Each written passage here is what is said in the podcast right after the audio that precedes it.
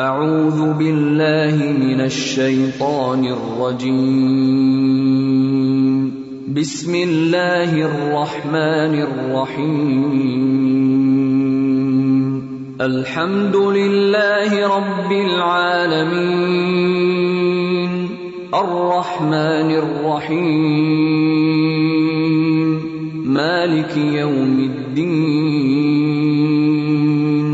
ایاک نعبد و ایاک نستعین، اہدنا الصراط المستقیم، صراط الذین انعمت علیہم غیر المغضوب علیہم ولا الضالین۔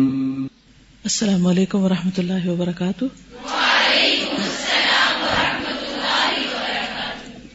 نحمده ونصلي على رسوله الكريم، اما بعد فاعوذ بالله من الشيطان الرجيم، بسم الله الرحمن الرحيم، رب اشرح لي صدري ويسر لي امري واحلل عقدة من لساني يفقهوا قولي۔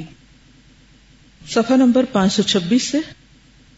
اگر کہا جائے ایبش ہما گفتی ہنرش نیز بگو، تم نے عشق کی ساری مصیبتیں، آفتیں، مضرتیں اور مفاسد تو بیان کر دیے ہیں، لیکن کچھ اس کے فوائد کا بھی ذکر کر دیتے کہ عشق طبیعت میں رقت اور درد اور سوز پیدا کرتا ہے، نفس میں لطافت پیدا ہوتی ہے، نفس کی مردنی اور اس کی مشقت اور کلفت دور ہو جاتی، یعنی اس کے فائدے بھی ہیں کچھ۔ عشق انسان کو مکارم میں اخلاق پر آمادہ کرتا ہے، یعنی اچھے اخلاق بھی پیدا کرتا ہے، اور شجاعت و بہادری، کرم و سخاوت اور مروت و رقت پیدا کرتا ہے، جس سے روح اور جسم میں فروتنی پیدا ہوتی ہے۔ فروتنی یعنی عاجزی، جیسا کہ یحییٰ ابن معاذ الرازی سے مروی ہے کہ کسی نے ان سے کہا تمہارا بیٹا فلاں عورت پر عاشق ہو گیا ہے۔ اس کے جواب میں انہوں نے کہا الحمدللہ، اللہ نے اسے انسان کی طبیعت عطا فرمائی۔ بعض لوگوں نے کہا ہے کہ عشق شرفاء اور معزز لوگوں کے دل کی دوا ہے۔ یہ اب لوگوں کے کہنے ہیں، قرآن و سنت کیا کہتا ہے وہ بعد میں آئے گا، اینڈ میں کنکلوڈ کریں گے، یعنی عام لوگ اس کے بارے میں کیا سوچتے ہیں، کیسی کیسی لاجک پیش کرتے ہیں، کیسی کیسی توجیحات کرتے ہیں، یہ ان کا ذکر ہے۔ اس کو اس طرح نہ لیں کہ ہاں یہ سب بالکل یعنی جسٹیفائیڈ ہے اور ایسا ہی ہونا چاہیے۔ کسی دوسرے نے کہا کہ عشق کی صلاحیت اسی میں ہوتی ہے جو پاک مروت، پاکیزہ اخلاق، پاکیزہ زبان اور کامل احسان، پاکیزہ ادب اور ممتاز عادات رکھتا ہے۔ کسی اور نے کہا ہے کہ عشق بزدل اور نامرد کو مرد اور بہادر بنا دیتا ہے، انسان اس کی وجہ سے بڑے بڑے کارنامے کرنے لگتا ہے، غبی کے ذہن کو روشن کر دیتا ہے، بخیل کو سخاوت اور کرم سکھاتا ہے، یعنی انسان کا دل بڑا ہو جاتا ہے، پھر بادشاہوں کا غرور توڑ دیتا ہے، اپنے نفس کے ہاتھوں مجبور جو ہو جاتے ہیں، انسان میں اعلیٰ اخلاق پیدا کرتا ہے۔ عشق ان لوگوں کا انیس ہے، یعنی دوست ہے جن کا دنیا میں کوئی انیس نہیں، ان لوگوں کا جلیس ہے، یعنی ساتھی ہے، بیٹھنے والا ساتھ، جن کا کوئی جلیس نہیں۔ کہتے ہیں کہ عشق دنیا کی گراں باریوں کو ہلکا کر دیتا ہے، یعنی دنیا کے جو بوجھ ہیں، کلفتیں ہیں، روح میں لطافت پیدا کرتا ہے۔ یہ کہتے ہیں ہی سیڈ شی سیڈ۔ قلب کو قدورتوں سے پاک صاف کرتا ہے، قلب کو یعنی دل کو قدورتوں سے پاک صاف کر دیتا ہے۔ شرفاء کو نیک اعمال اور کردار پر ابھارتا ہے اور انسان کو مکارم اخلاق کا خوگر بناتا ہے۔ بعض حکما کا بیان ہے، یعنی حکیموں کا، کہ عشق نفس میں تازگی پیدا کرتا ہے، اخلاق کو مہذب بناتا ہے، مہذب یعنی سویلائزڈ۔ عشق کا اظہار طبعی امر ہے، یعنی نیچرل ہے، اور اس کا اخوا یعنی چھپا کے رکھنا سراسر تکلف ہے۔ کسی اور نے کہا کہ جس کا نفس خوش الہانی، خوش گلوئی یعنی گانا اچھا، اچھی آواز اور خوبصورت چہرے کو دیکھ کر اچھلنے کودنے نہ لگے، وہ فاسد المزاج ہے، اسے اپنا علاج کرانا چاہیے، یعنی یہ بھی لوگوں کا خیال ہے۔ اور اس معنی میں کسی نے یہ شعر کہا ہے اذا انت لم تعشق ولم تدری ما الهوى فما لك في طيب الحیات نصیب، جب تک تم کسی پہ عاشق نہیں ہوتے تمہیں یہ خبر نہیں کہ محبت کیا ہے تو زندگی کی خوشگواریوں میں تمہارا کوئی حصہ نہیں.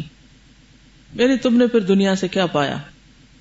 کسی دوسرے شاعر نے کہا ہے اذا انت لم تعشق ولم تدری ما الهوى فقم واعتلف تبنا فانت حمار. جب تک تم کسی پہ عاشق نہیں ہوئے اور تم نے محبت کو جانا نہیں تو اٹھو اور گھاس کھاؤ کہ تم گدے ہو. کسی اور شاعر نے کہا اذا انت تعشق ولم تدری ما الهوى فكن حجرا من يابس الصخر جامدا.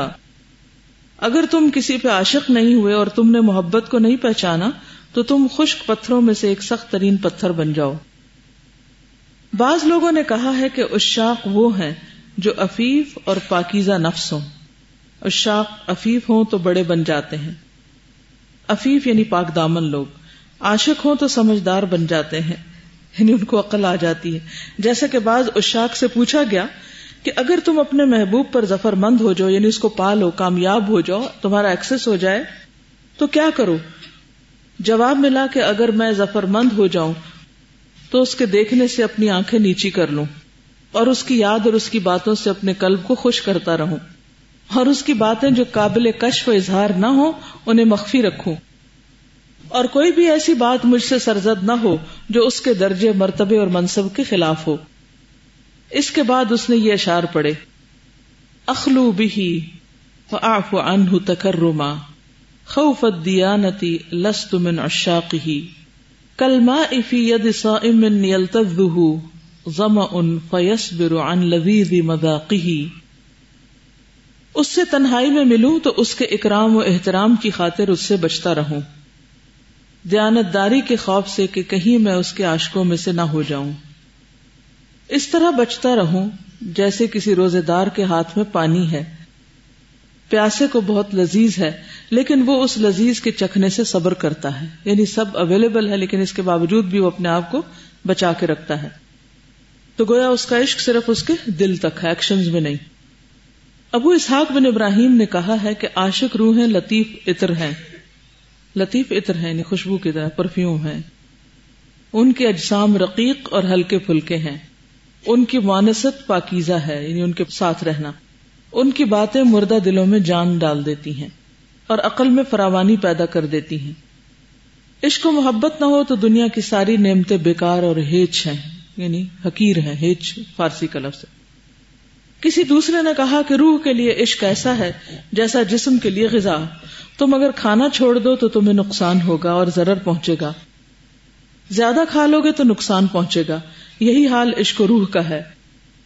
اس معنی میں کسی شاعر نے کہا ہے خلیلی ان الحب فیہ لذاذہ وفیہ شقاء دائم وکروب.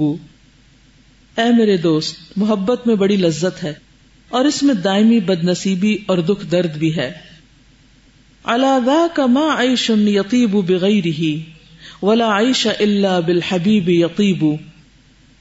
باوجود ہے کہ اس کے بغیر زندگی ناگوار ہے اور زندگی تو محبوب ہی سے خوشگوار بنتی ہے. یعنی انسان کو اپنی پسند کی چیز مل جائے تو ہی وہ خوش ہو سکتا ہے. وَلَا خَيْرَ فِي الدُّنْيَا بِغَيْرِ صَبَابَةٍ وَلَا فِي نَعِيمٍ لَيْسَ فِيهِ حَبِيبُ. اور بغیر عشق اور سوز و گداز کے دنیا میں کوئی خیر نہیں اور وہ نعمت ہی نہیں جس میں محبوب نہ ہو، یعنی پسندیدہ چیز نہ ہو. خرائطی نے ابو غسان سے روایت کی ہے، وہ کہتے ہیں کہ حضرت ابو بکر صدیق ایک روز راستے سے گزرے، انہوں نے دیکھا کہ ایک باندی یہ شعر پڑھ رہی ہے، یعنی ایک غلام عورت. وَهَوَيْتُهُ مِن قَبْلِ قُطِعَ تَمَائِمِ مُتَمَائِلًا مِثْلَ الْقَضِيبِ النَّاعِمِ. میرے بچپن کے تعویذ کبھی کاٹے بھی نہ گئے تھے. عرب لوگ بچوں کو، ہمارے یہاں بھی بعض جہلا یا توہم پرست لوگ بچوں کے گلے میں کالے دھاگے کے اندر، چمڑے کے اندر کچھ لکھ کے تو ڈال کے اس کا تعویذ ڈالے رکھتے ہیں اور کہتے ہیں کہ اس طرح چھوٹے بچے شیاطین اور جنوں کے اثر سے محفوظ رہتے ہیں، یعنی ان کی حفاظت کے لیے تعویذ ڈالتے ہیں. تو عربوں کے یہاں جب بچہ پیدا ہوتا تو ساتھ ہی ڈال دیتے، جب بڑا ہو جاتا تو پھر وہ اپنے آپ کو خود سنبھال لیتے تو کاٹ دیتے. تو کہتے ہیں کہ وہ جو میرے تعویذ پہننے کی عمر تھی، ابھی وہ کاٹے بھی نہ گئے تھے کہ میں اس پہ عاشق ہو گئی. نہیں، اتنی چھوٹی عمر سے میں نے محبت شروع کر دی اور اس طرح جھک پڑی جیسے نرم ڈالی جھک پڑتی. آپ نے اس باندھی سے پوچھا کیا تم حرہ ہو یعنی آزاد عورت ہو؟ اس نے کہا نہیں باندھی ہوں غلام ہوں۔ آپ نے کہا تو کسی سے محبت کرتی ہے؟ تو وہ شرما گئی۔ آپ نے اسے قسم دے کے پھر پوچھا، اس نے پھر یہ شعر پڑھا، وَأَنَا الَّتِي لَعِبَ الْهَوَى بِفُؤَادِهَا قُتِلْتُ بِحُبِّ مُحَمَّدِ بْنِ الْقَاسِمِ، میں وہ ہوں جس کے دل سے محبت نے کھیل کیا ہے، یعنی میرے دل میں محبت ہے۔ کس کی؟ میں محمد بن القاسم کی محبت کی مقتولہ ہوں۔ آپ نے اس باندھی کو اس کے آقا سے خرید لیا۔ کیا کیا؟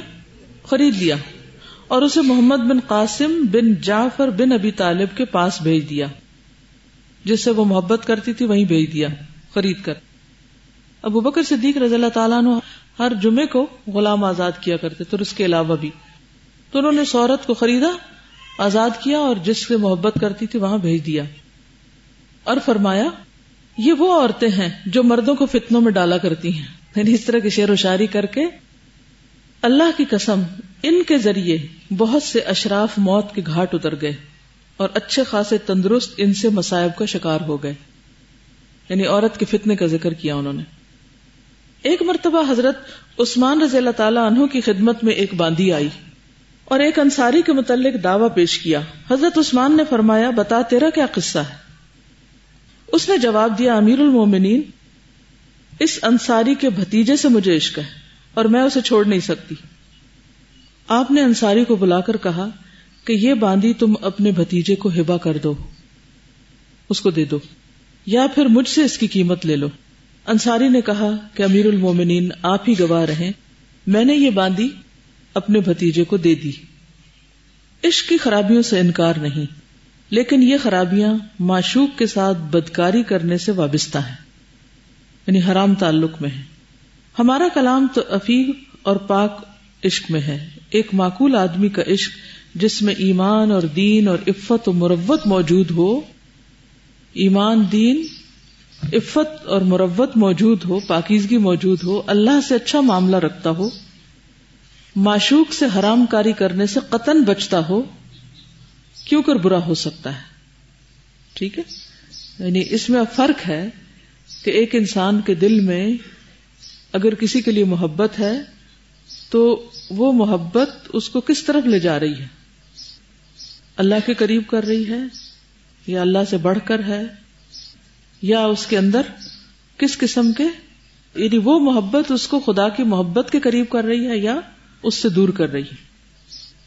اب یہاں یہ کہتے ہیں کہ اگر ایمان ہو، دین ہو، عفت اور پاک دامنی ہو، مروت ہو، اللہ سے معاملہ اچھا ہو یعنی مضبوط ہو، اور معشوق سے حرام کاری نہ کرتا، یعنی حرام کاری سے نگاہ کی حرمت بھی ہے، گفتگو بھی ہے، اور زنا بھی ہے، اگر ان چیزوں سے وہ بچتا ہو تو پھر صرف کسی کی اچھائی، کسی کی خوبی کی وجہ سے اس سے محبت رکھنا، تو خالی محبت جو ہے اس میں کوئی برائی نہیں، یعنی یہ نہیں کہا گیا کہ دل کو محبت سے خالی کر دو، یہ مطلوب نہیں ہے، لیکن مطلوب کیا ہے کہ ہر حرام سے انسان اپنے آپ کو بچائے۔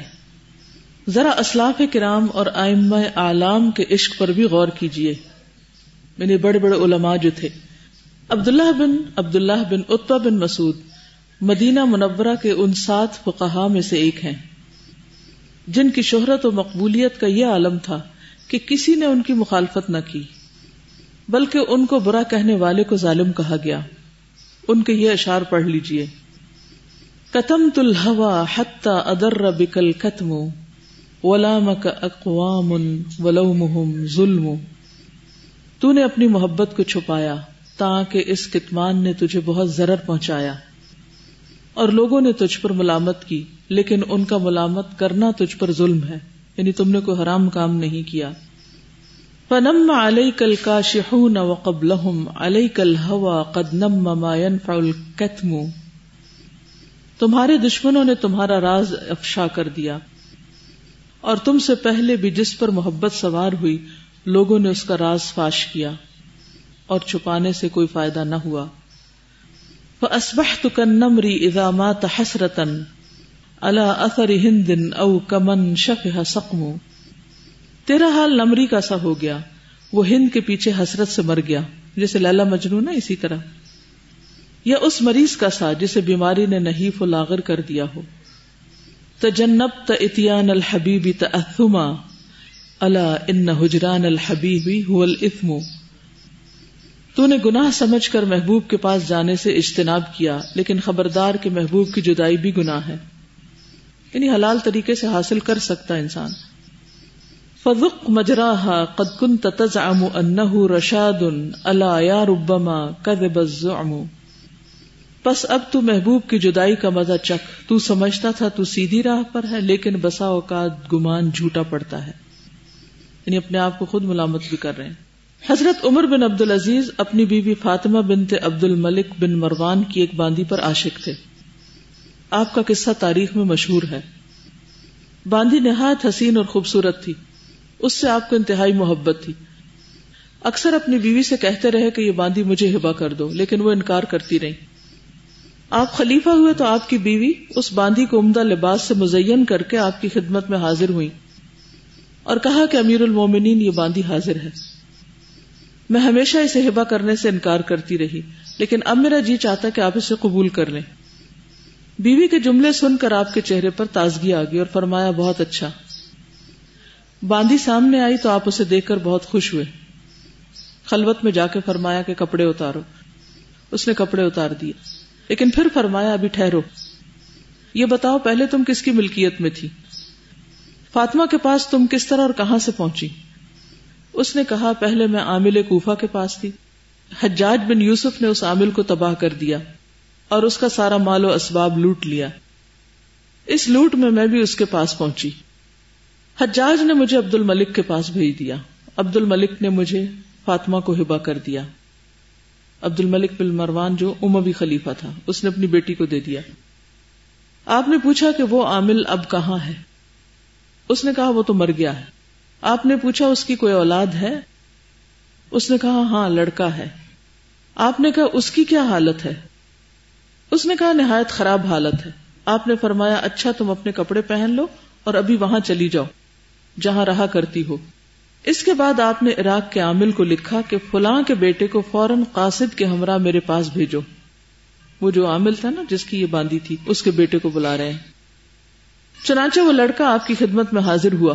آپ نے فرمایا کہ حجاج نے جو کچھ تمہارے باپ کا چھینا ہے اس کی فہرست تیار کر کے مجھے دو. اس نے فہرست بنا کر آپ کی خدمت میں پیش کی. آپ نے تمام چیزیں اور مال واپس کرنے کا حکم دیا. پھر یہ حکم بھی دیا کہ یہ باندھی اس کے حوالے کر دو. اس لڑکے سے آپ نے کہا یہ باندھی بھی دے جاؤ، یہ تمہاری ہے، کیونکہ وہ آپ کو یہ تو معلوم ہے نا رونیوں کے بارے میں حکم کہ وہ مالک مرنے کے بعد پھر وہ اولاد کے پاس چلی جاتی. اس لڑکے سے آپ نے کہا یہ باندھی بھی لے جاؤ، تمہاری ہے، لیکن اس کو اپنے کام میں نہ لانا، شاید تمہارے باپ نے اس سے خلوت کی ہو، اور جس سے باپ نے خلوت کی وہ بیٹے کے لیے جائز نہیں. لڑکے نے کہا امیر المومنین یہ باندھی آپ رکھ لیں. آپ نے فرمایا مجھے اس کی ضرورت نہیں. لڑکے نے کہا کہ آپ اسے خرید لیں. آپ نے فرمایا اگر میں ایسا کروں تو ان لوگوں میں میرا شمار نہیں کیا جائے گا جن کے متعلق کہا گیا ہے وَنَهَا النَّفْسَ عَنِ الْهَوَى فَإِنَّ الْجَنَّةَ هِيَ الْمَأْوَى. وَنَهَى النَّفْسَ عَنِ الْهَوَى. جس وقت یہ نوجوان وہاں سے لوٹا، باندھی اس کے ہمراہ تھی. باندھی نے حضرت عمر بن عبد العزیز سے خطاب کر کے کہا کہ امیر المومنین آپ کو مجھ سے عشق تھا. باندھی کہتی ہیں وہ کہاں گیا؟ آپ نے فرمایا وہ اپنی جگہ پر ہے، بلکہ پہلے سے زیادہ ہے. اس باندھی کا عشق آپ کو مرتے دم تک رہا، لیکن خوف خداوندی کا وہ عالم تھا جو تم نے پڑھ لیا. عدل و انصاف کرنا، حقدار کو اس کا حق دلوانا، اور اپنی تمام تر خواہشات کو ایک طرف رکھ کر وہ فیصلہ کرنا کہ جو اللہ کو محبوب ہو، اور پھر اللہ کی خاطر اپنی خواہش کو پیچھے کرنا، اس کو روک لینا، اور اللہ کی رضا پر راضی رہنا. یہی دراصل تقویٰ ہے. جیسے نبی صلی اللہ علیہ وسلم نے فرمایا نا کہ یا رب میں اس چیز میں تو انصاف کر سکتا ہوں جو میرے اختیار میں ہے، اور جو میرے اختیار میں نہیں اس پر تو میری پکڑ نہ کرنا. ازواج میں جو عدل کا معاملہ تھا. اب جہاں تک اس عورت کے حسن سے متاثر ہو کر ان کے دل میں اس کی جو محبت آ گئی تھی وہ تو اپنی جگہ ہے، لیکن وہ محبت اپنے باؤنڈریز کے اندر ہے، اس سے باہر نہیں گئی، کسی بھی حرام اور غلط کام اور کسی بھی نفس کی تاویل کے ساتھ اس کو اپنے لیے جائز نہیں قرار دیا۔ اسی کا نام تقویٰ ہے۔ ابو بکر بن محمد بن داؤد ظاہری، جو مختلف علوم اور فنون، فقہ اور حدیث اور تفسیر و ادب کے ایک زبردست اور مشہور و معروف عالم تھے، ان کا عشق مشہور ہے۔ نفتوہ کہتے ہیں کہ ان کے مرض موت کے وقت میں ان کے پاس گیا، ان کی حالت دیکھ کر کہا، آپ کا یہ حال کیوں ہو گیا؟ انہوں نے کہا، جس نے مجھ سے پڑھا ہے اس کی محبت نے میرا یہ حال کر دیا ہے۔ میں نے کہا کہ تم اپنے معشوق سے فائدہ اٹھا سکتے ہو، پھر کیوں نہیں اٹھاتے؟ فائدہ اٹھانے کی دو صورتیں ہیں، نظر مباح اور نظر حرام۔ نظر مباح نے تو میرا یہ حال کر دیا ہے کہ میں اس کے عشق میں گرفتار ہو گیا، اور نظر حرام سے میں حضرت ابن عباس کی روایت کردہ اس حدیث کی وجہ سے بچتا ہوں۔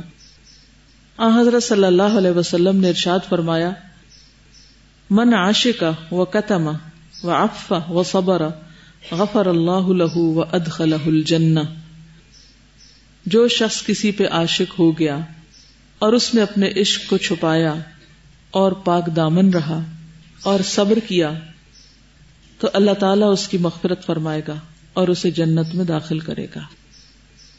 اس کے بعد انہوں نے یہ شعر پڑھے، انظر الی السحر یجری من لواحظہ وانظر الی دعج فی طرفہ الساج، ذرا سحر کی طرف دیکھ کہ وہ اپنی آخری جھلکیاں لے کے جا رہی ہے، اور معشوق کے بڑے بڑے سیاہ دیدے دیکھ کہ وہ اپنی جگہ ساکن ہے۔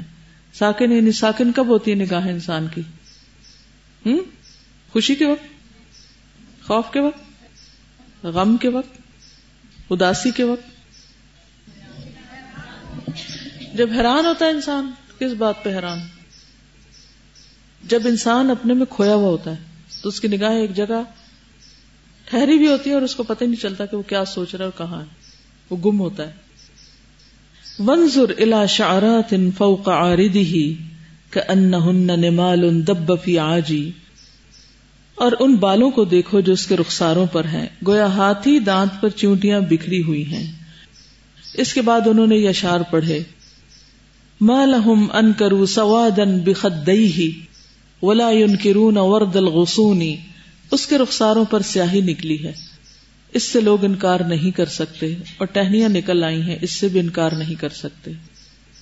ایک عیب خدہ بدو الشعر فعیب العیون شعر الجفونی، اگر رخساروں پر بال اگنا کوئی عیب ہے تو پھر پلکوں کے بال بھی آنکھوں کے لیے عیب ہیں۔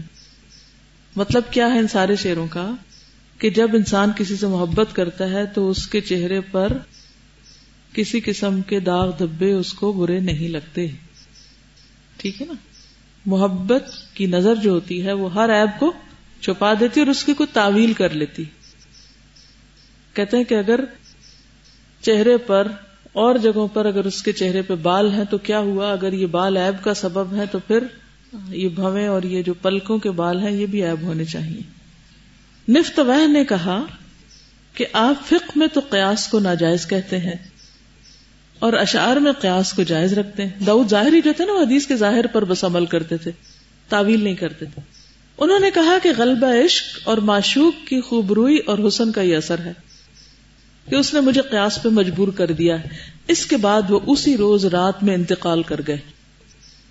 اسی معشوق کے عشق کی وجہ سے انہوں نے کتاب الزہرہ لکھی ہے، اور انہی کا یہ قول ہے کہ جو آدمی محبوب کی جانب سے مایوس ہو اور وہ اسی وقت مر نہ جائے تو محبت اسے تازیانے لگاتی رہے گی، یعنی چوٹ کھاتا رہے گا انسان، تکلیف سہتا رہے گا انسان۔ اس کی وجہ یہ ہے کہ محبت کا جب پہلا وار ہوتا ہے تو آدمی اس کے لیے پوری طرح مستعد نہیں ہوتا، یعنی انسان کو پتہ ہی نہیں چلتا تو اچانک وہ چیز دل میں آ جاتی۔ البتہ جب قلب پر اس کا دوبارہ وار ہوتا ہے تو وہ اسے رون ڈالتا ہے، یعنی انسان کو رون ڈالتا ہے۔ ابو بکر بن محمد بن داؤد ظاہری اور ابو العباس ابن شرح کے درمیان وزیر ابو الحسن علی بن عیسیٰ کے روبرو ایلا کے ایک مسئلے میں مناظرہ ہوا. مناظرہ کس کو کہتے ہیں؟ ڈبیٹ. ٹھیک ہے، ڈائیلاگ. کن دو کے بیچ میں؟ ابو بکر الظاہری اور ابو العباس ابن شرح. ابن شرح قاضی تھے نا. اثناء گفتگو کوئی بات زیر بحث آ گئی تو ابن شرح کہنے لگے کہ آپ کا بیان ہے کہ جن لوگوں کی نگاہ زیادہ گھومتی ہے ان کی حسرتیں زیادہ ہوتی، کیا یہ آپ فقہ کے ساتھ مذاق نہیں کر رہے؟ انہوں نے جواب دیا کہ میں آج بھی اسی پہ قائم ہوں اور کہتا ہوں انزہ فی رود المحاسن مقلتی وامنع نفسی ان تنال محرما. حسن کی کیاریوں میں میں نے اپنی آنکھوں کو پاک رکھا اور اپنی جان کو حرام تک جانے سے روک دیا، یعنی جان بوجھ کے حرام نظر نہیں ڈالی اور نہ ہی میں پھر حرام کی طرف بڑھا.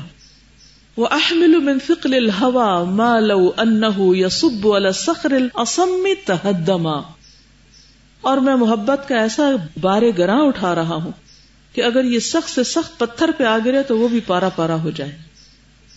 وَيَنْتِقُ طَرَفِي عَنْ مُتَرْجِمِ خَاطِرِي فَلَوْلَا اخْتِلَاصُ وُدِّهِ لَتَكَلَّمَا. میری نوک زبان میرے دل کی ترجمانی کرتی ہے. نوک زبان، زبان کا اگلا حصہ، اس سے جو انسان بولتا ہے وہ کیا ہے؟ میرے دل کی ترجمانی کرتی ہے. مترجم خاطری، خاطر خیالات ہوتے ہیں نا جو دل سے اٹھتے ہیں. اگر یہ اس کی محبت میں مبتلا نہ ہوتا تو اس سے باتیں کرنے لگتا. رأیت الهوى دعوى من الناس كلهم فلست ارى ودا صحيحا مسلما. میں دیکھتا ہوں کہ تمام لوگ محبت کا دعویٰ کرتے ہیں لیکن میں ان کی محبت کو صحیح سالم نہیں دیکھتا. اس پر ابو العباس ابن شرح نے کہا کہ تم کس بات پر میرے سامنے اترا رہے ہو؟ میں بھی کچھ کہہ سکتا ہوں، سنیے.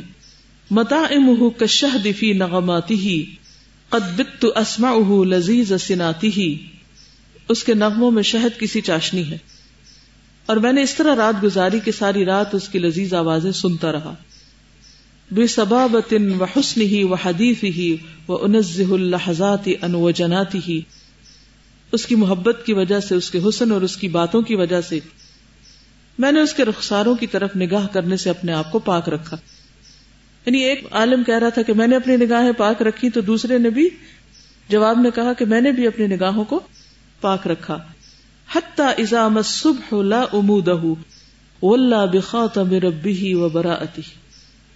تا آ کے صبح کی سفید دھاریاں ظاہر ہو گئی تو وہ اپنے پروردگار کا حکم نامہ، بخشش اور برات نامہ لے کر واپس لوٹا. یعنی جب فوت ہوا تو کیا کیا؟ اللہ کی رضا کے ساتھ پلٹا. یہ سن کر ابو بکر بن محمد بن داؤد ظاہری بولے کہ تم جو کچھ کہہ رہے ہو وزیر صاحب سن رہے ہیں. وزیر صاحب آپ ان کے اس قول پر دو گواہ رکھیں، یہ کہہ رہے ہیں کہ پروردگار کے حکم نامہ، بخشش اور اس کی برات کے وہ مالک ہیں. ابن شرح نے کہا جو الزام آپ مجھے دے رہے ہیں وہ الزام آپ کے اس کلام سے آپ پر عائد ہوتا ہے. آپ کہتے ہیں انزہ فی رود المحاسن مقلتی وامنع نفسی ان تنال محرما. وزیر صاحب یہ بات سن کر ہنس پڑے اور کہنے لگے آپ دونوں صاحبوں نے آج مجلس لطف و ظرافت کو خوب گرم رکھا، بڑا لطف آیا. یہ قصہ ابو بکر خطیب نے اپنی تاریخ میں لکھا ہے.